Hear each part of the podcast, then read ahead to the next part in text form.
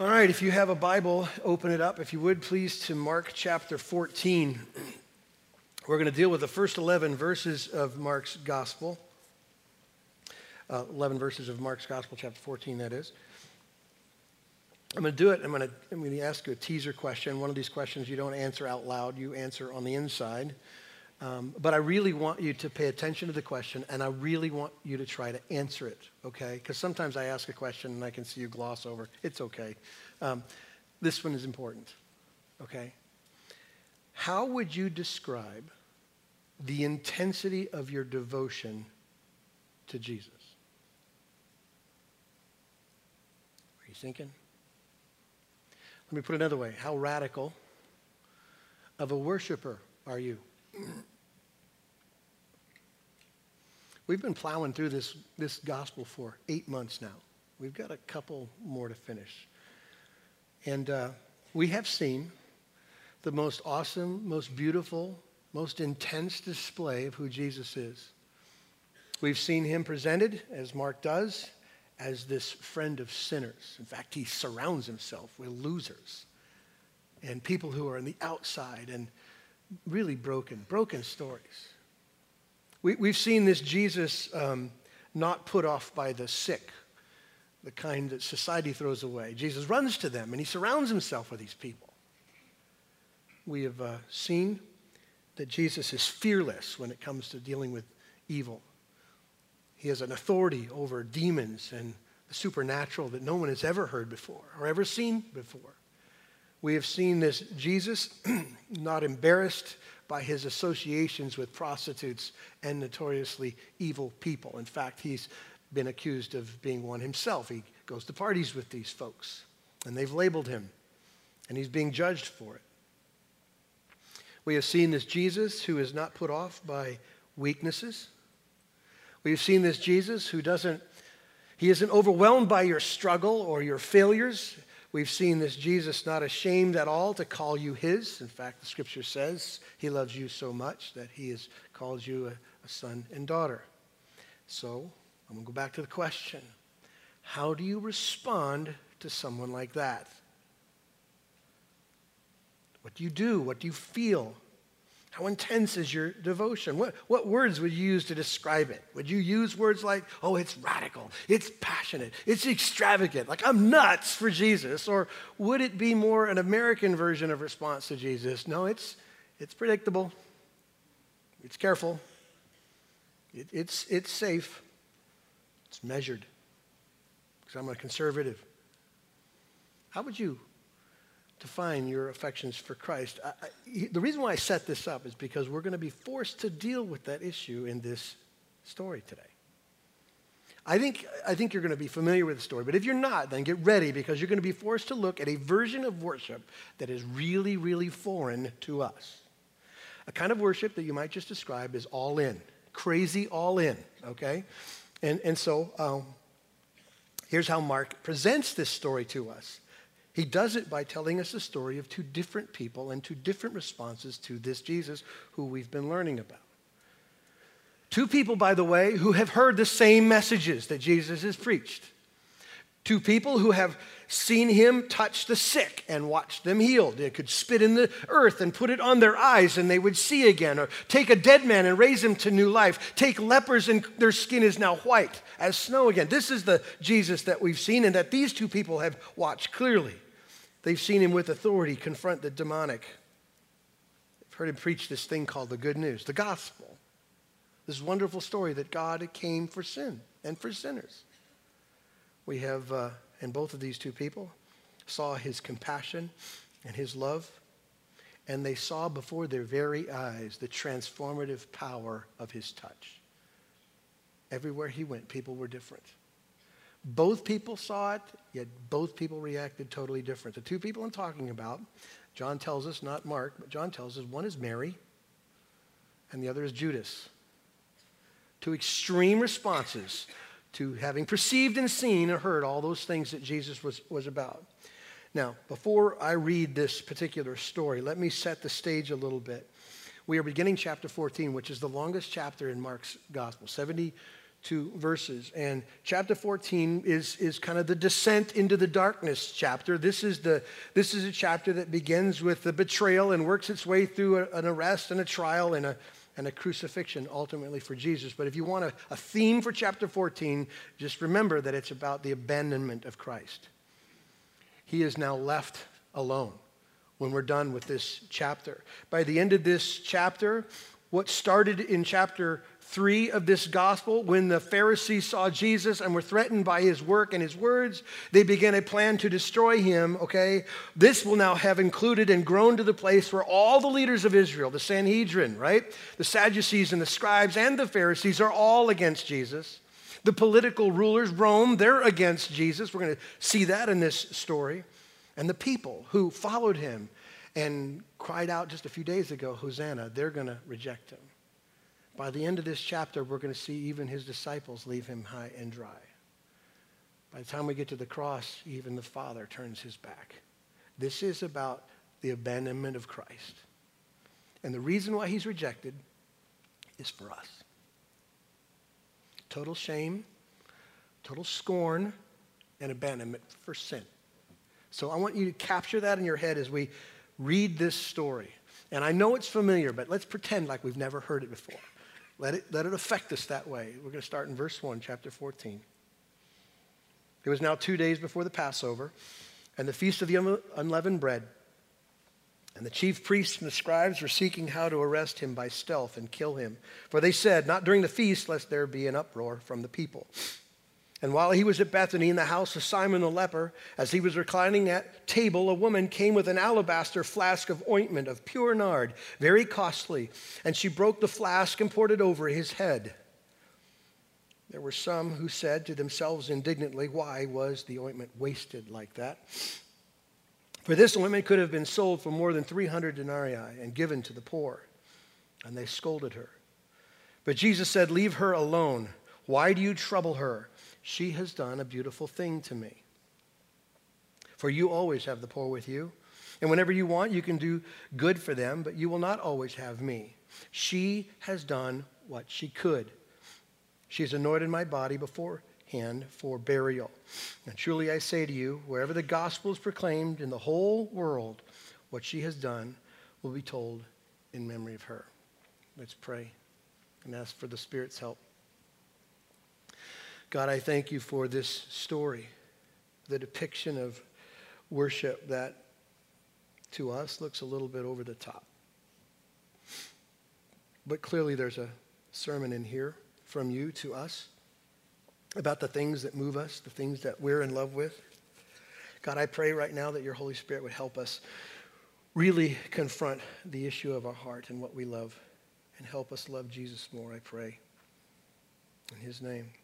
Amen. Amen. Okay.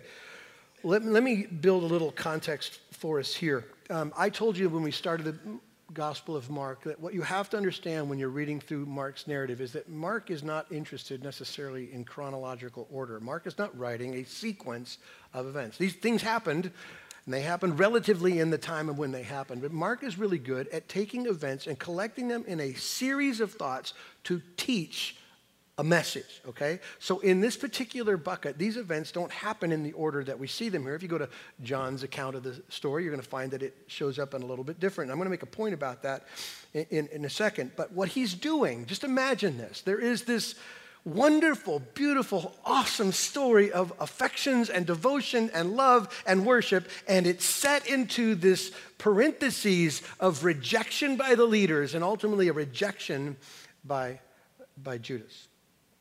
So, anyway, um, here's where we're going with this. We're going to look at this extravagant worship. That's Mark's point to highlight it. And so, John's gospel tells us where this or when this took place. In chapter 12 of verse 1, he says six days before the Passover, which sounds different than what Mark has said. And, and I would agree that it is different. If you want to see the chronological order of this whole thing, in actuality, this event that's happening in, in Simon the leper's house takes place three to four days before verses 1 and 2. That's the sequence uh, of this story. But, but Mark has just placed it here to, to highlight it. And I think many times you could end up with variables in, in timing and say, what's the big deal? It doesn't really matter. But I think there's something that matters about the timing of Jesus here in this time prior to the Passover. And I think in order to understand why this is important and the timing of it is essential, is that we need to understand the Passover. So I'm not going to take a lot of time, but I have to assume that some of you know it, about it, know the analogies of it. Some of you might not. So let me give to you, those of you who don't know really what the Passover is about, a, a quick synopsis of it, okay? Exodus chapter 12. You don't have to turn there. A story about God's people, Israel. Israel, God's chosen people have now been enslaved under Pharaoh for 400 years. And they're crying out to God for, for, for liberty. God hears them and he calls this awkward leader named Moses to go and to tell Pharaoh it's time to let them go. They're my people, okay? But you know the story, probably. Probably some of you have heard it that when he goes to Pharaoh, Pharaoh would not listen. And so then begins, God commences a series of plagues to convince Pharaoh that he needs to listen to God and let his people go, right? A series of things. So lots of plagues that included the river Nile turning to blood, and gnats and flies and frogs and all sorts of things like that. The first of the livestock dying, boils and hail and locusts, and on and on it goes. The tenth plague, and the most and the convincing plague to get Pharaoh to let his people go, was when God pronounced that the angel of death was coming through Egypt and he was going to kill off the firstborn of everyone. But God told Moses, Moses, you need to do something for me and you need to tell the people something for me. Tell them all to go get a spotless, unblemished lamb. Tell them to sacrifice and spill that lamb's blood. Take a, take a branch from a hyssop bush and paint the doorpost with his blood. So when the angel of death comes by, he sees that you're covered by his blood and you will live. Now, do I have to clarify the illustration? Much. I, I hope, I hope not. If the point of this Passover, if you're covered by this lamb's blood, you're going to live. When we started this study eight months ago, I took you to John's account of this gospel when John the Baptist was seeing Jesus come towards him. And he just called him out right there in front of everybody Behold, the Lamb of God who takes away sin of the world. That's how we got introduced to Jesus. From the very beginning, he was the Lamb of God. From the very beginning, he came to die. He came to give his life. That's why he came. He came to spill his blood so that we won't have to die. That's the point of this wonderful illustration. It's perfect that it's here. It's essential that it's wrapped, this story is wrapped in this sequence of time because in this story there is a divine picture being painted for us. A picture of who Jesus is. He is the Lamb. And what he did, he did die in our place. His blood saves us, right? Now, that's the significance of the timing of the story, but, but it's placed in a really unusual setting. It's placed in a setting of a murder plot and a betrayal, like almost unspeakable kind of betrayal, all right? In, in other words, Mark, has ta- Mark has taken this wonderful story of love and devotion and surrounded it in a story of hatred. And so before we stop to look at the amazing expression of worship and love, I thought we should look at the haters for a little bit and see how we got where we got. Verse 1 and 2, just to remind you again what's going on here. It was now two days before the Passover and the Feast of Unleavened Bread. And the chief priests and the scribes were seeking how to uh, arrest him by stealth and to kill him, for they said, not during the feast, lest there be an uproar. Okay?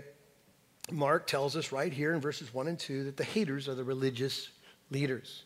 Seems unusual for them to go after Jesus, but we've been talking about this for weeks now, weeks and weeks, about what their problem was and why they were in such angst to try to get rid of Christ. What explains their hatred is that they were threatened by Jesus. Everything Jesus said, everything he did was a threat to, to them. They were posed to the people as the most godly of all people. And Jesus came in and said, No, let me tell you the truth. You're a hypocrite and you're a liar and you're full of dead men's bones. That's who you are. Now tell me how long it would take you as a religious leader to hear that sermon being preached in the crowds and you not feel a little itchy, okay? So they're a little itchy about Jesus and what he said. They're threatened by it. They claim to be concerned about the people as their leaders, but clearly we know from Jesus' assessment, they were more concerned about themselves. Right? They, uh, Jesus called them out on those things. I think they were jealous of Christ because everywhere, everywhere Jesus went, people followed him. When he said things, it was kind of it. People just kind of walked away. There was no other wisdom than his wisdom. He won every argument, finished every story, was the point of all of it, and they couldn't handle it. I think there was this growing animosity and jealousy in his heart. I think they wanted to get rid of him, and they hated him because he was hurting business. Jesus is bad for business. And here's why. Because when he marches into the temple and he sees them turning this place of worship into a place of profit, he starts throwing things over and points out to the people this is not the way it should be. You want to ruin profit margins, just do that. So they're ready to have him done. That's why this is urgent. That's why this is happening. It's interesting to me, it seems to me implied in the first couple verses like, okay, we've got to do this. We've been talking about destroying him for a long time now. It's time to be done with him. And so there's an urgency to what, what they're doing. I think it's simple to understand that Jesus is having an unbelievably untold influence on the masses. I mean, he comes into Jerusalem on Passover week. Hosanna. He's coming in the name of the Lord. Now, who? What Pharisee, what scribe, what Sadducee could handle that? Who could follow that? So he's having huge influence. They, the Jewish historian Josephus records that um, during the Passover week in Jerusalem and the surrounding communities, up to 3 million people would gather for the Passover meal. Okay? So if you're just thinking like a religious leader and you're concerned about his message and concerned about what he says and his influence, you just think more people, more opportunity, more influence, bad idea. So it'd be better before he got in this situation where the masses could follow him to get rid of him. The text also tells us they're trying to be really sneaky about it. And, and it tells us specifically one reason why they're sneaky about it, and that is because they're convinced that if they go after Jesus in this crowd at this time, they'll riot. We just heard them usher him in as Hosanna. We just heard that. So if we go after him, they're going to have a problem with us. So we better keep this on the down low. And by the way, if you're a religious leader plotting murder, well, that doesn't look good on your resume. So you got to keep it, keep it down. You don't want to do that. Um, so they've got to they've got to keep it a secret. Now, we have seen for months now that the leaders of Israel want Jesus gone. Sad, bad, but no surprise. But what is scandalous and almost inconceivable is that someone on the inside, like Judas, would betray his Lord.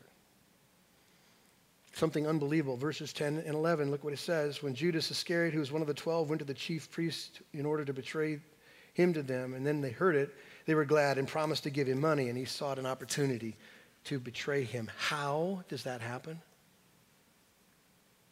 After all the sermons, all the miracles, all the liberty, like prisoners set free kind of stuff, dead people coming to life, and blind people seeing, and people loving and caring for others. How does this happen? How does Judas go, okay, I noticed that, but it's time for him to go?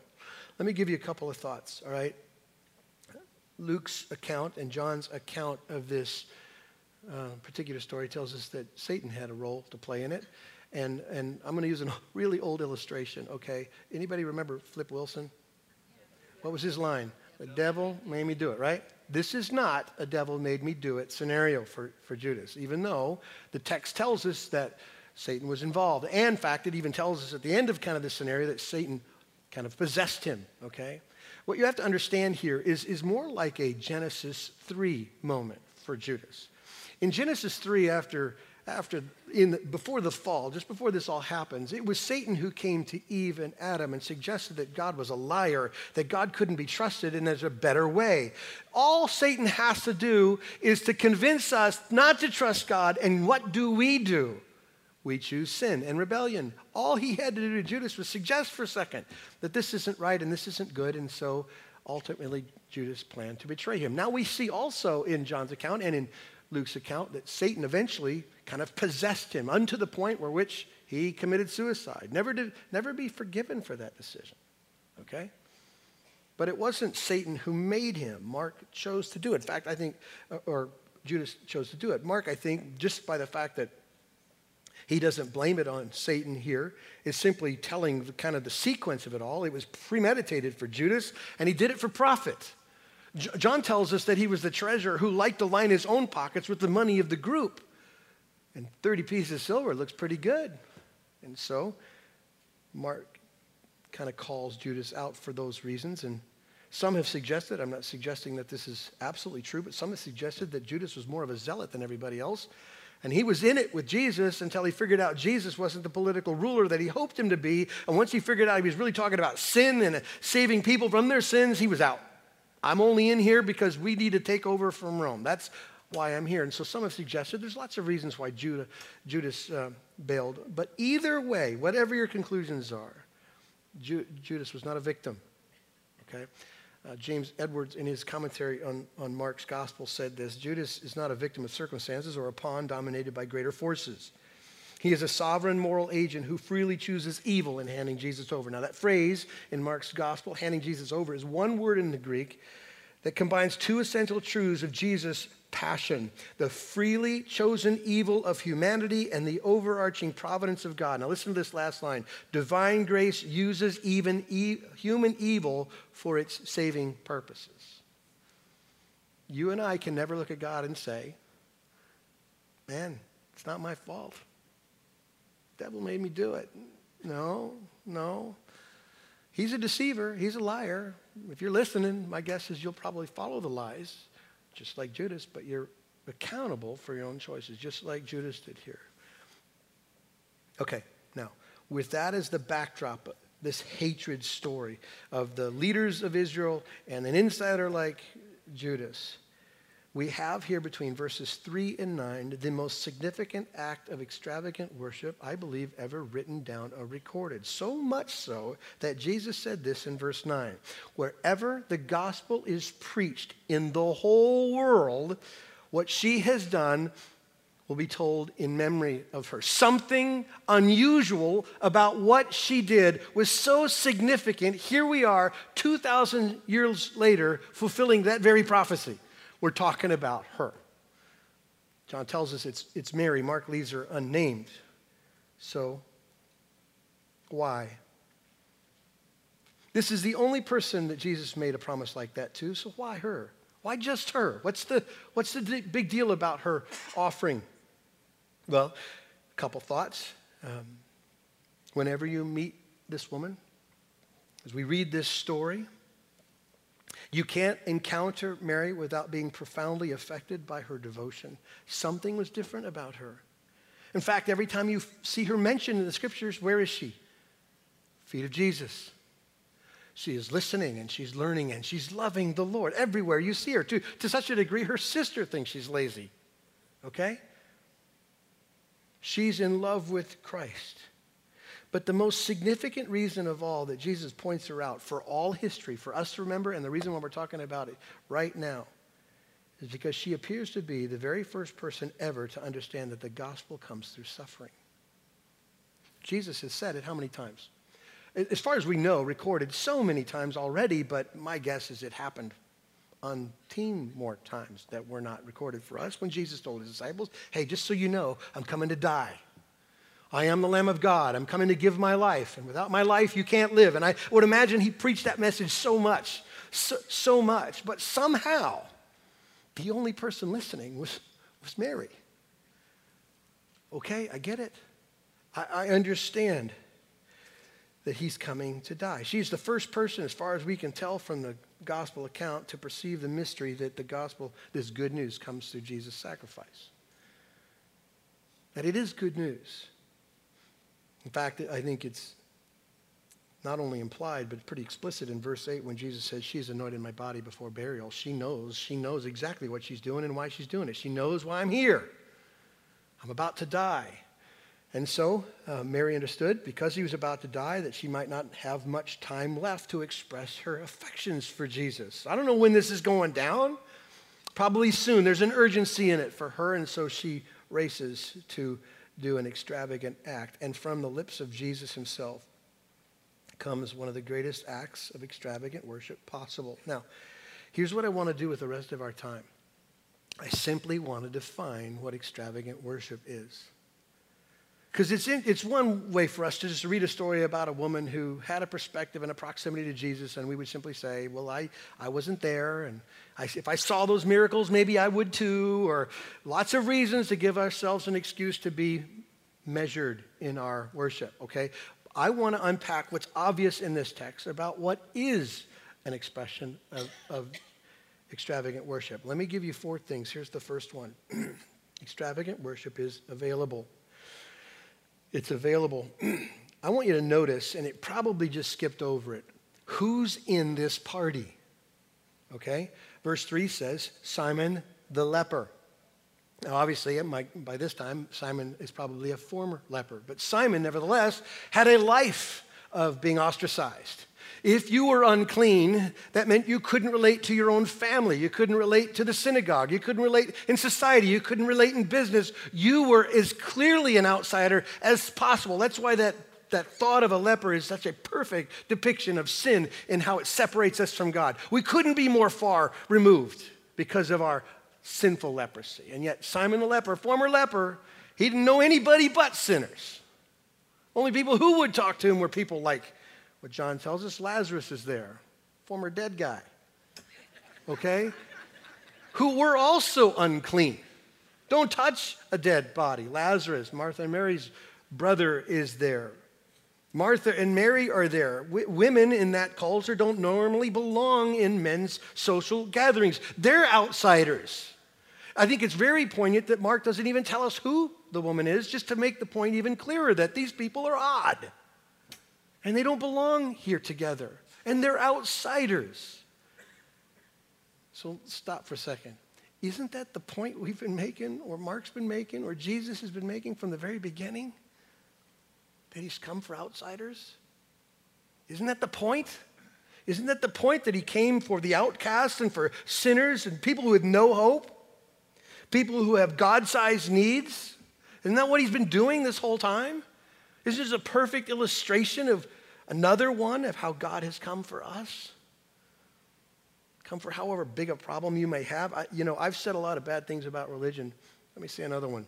Um, I think it has done so much damage to the understanding of God because for generations, for generations, it has convinced the world that what you can do, your problem is big enough for you that you can sort it out or fix it or adjust it or go to church or pray or whatever. And, and the gospel doesn't let you have that. It says your, your, your problem is bigger than you. Your need is a holiness. Your need is salvation. And you can't fix this on your own. So Jesus only came for people who know they can't, not for people who think they need adjustments. So let me just listen for a second. I don't know who's here, really. I mean, I see similar faces, and my eyes let me see about 20 feet away. So I see Joel, I see people. But I'm convinced there are people who might have kicked the tires for the first Sunday. And you walked in like with shaky knees because you're convinced this is the last place you belong.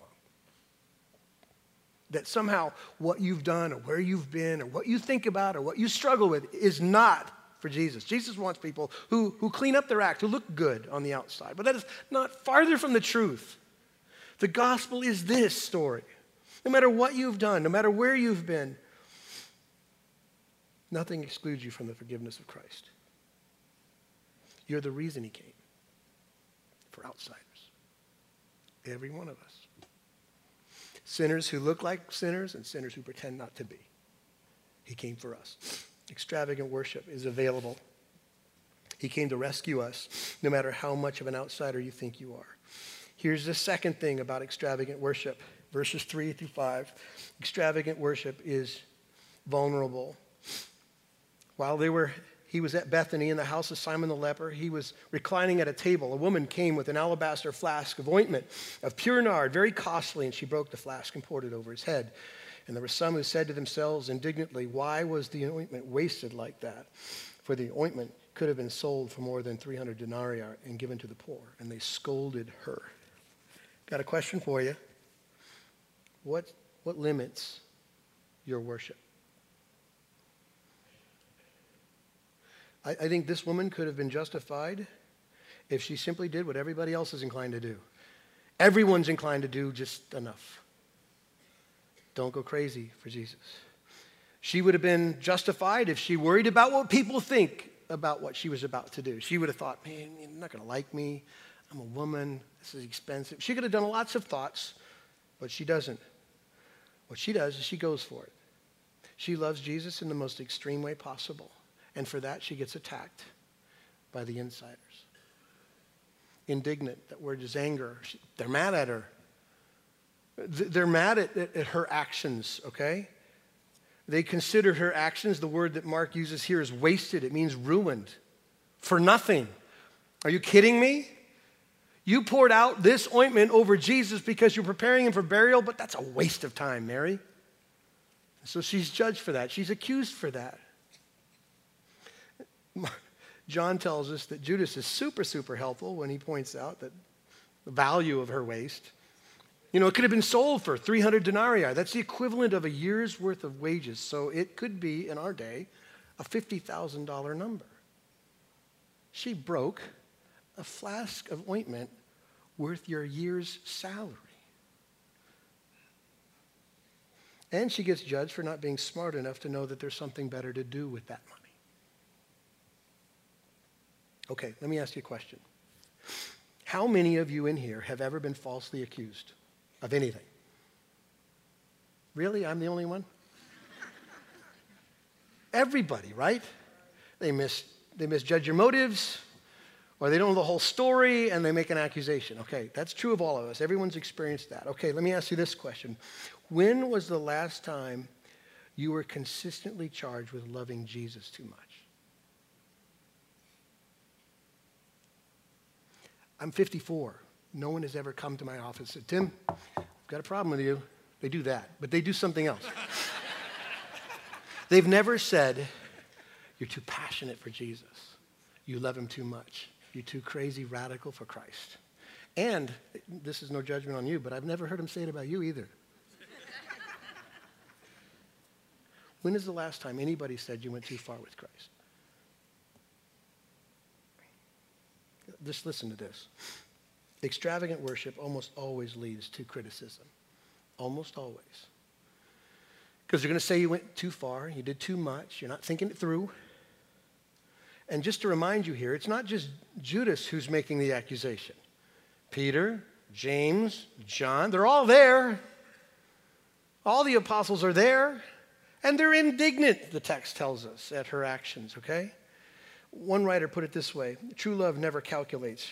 Genuine worship is never measured. Authentic affection never asks, How little can I give and still meet the acceptable standards of decency? True heartfelt adoration never asks, What is the minimum I can give and get by with? Okay? If we're going to love extravagantly, we got to deal with the criticism. If you're going to go crazy for Jesus, somebody's going to think you're nuts, and that's okay. So, um, extravagant worship is vulnerable. It's not only that, it's available. We said that first. But here's the third thing extravagant worship is beautiful. That's the words that Jesus used when he told them to be quiet. She has done a beautiful thing to me verse 6. Why was it beautiful? Because it was extreme and it was total. She didn't take the flask of ointment and pop the cork and dribble out a few drops that she thought was worth it. She crushed it. She took the very worth of the object itself and destroyed it for the worth of Christ. That's why it's beautiful. Held nothing back. Silly offering. And Jesus said, that's it. Now, here's the critic's position, and by the way, sad to say, it shows up in church sometimes. What she did was too far. Because isn't there a passage in here about stewardship somewhere? Isn't there one about like wise with your finances or wise with things? Isn't there something about being a right steward? Isn't there something about being concerned about a reputation? And isn't that a little bit undignified? Listen, after all, Mary, didn't you let down your hair? The other text in John tells us she let down her hair and rubbed his feet with her hair. Isn't that a little undignified? You don't belong here, Mary. Jesus said, No, that's, that, that's beautiful. And it's so beautiful, it goes down in history. By the way, she's not the first to be accused of being silly or stupid or foolish. I don't have the time to talk about it, but 2 Samuel chapter 6, David, the king, was known as a man after God's own heart, was ushering the Ark of the Covenant back into Jerusalem, and he's dancing in his underwear, okay? And he is being accused by his wife of being an idiot, and his response was, When it comes to God and the affections of God, I'll be even more undignified than this. There is not a limit to my lack of um, concern of that. So there's some truth in that. There is a huge chasm that exists between those in this party and this woman. All they can see is the waste. All she can see is Jesus. Do you see the difference?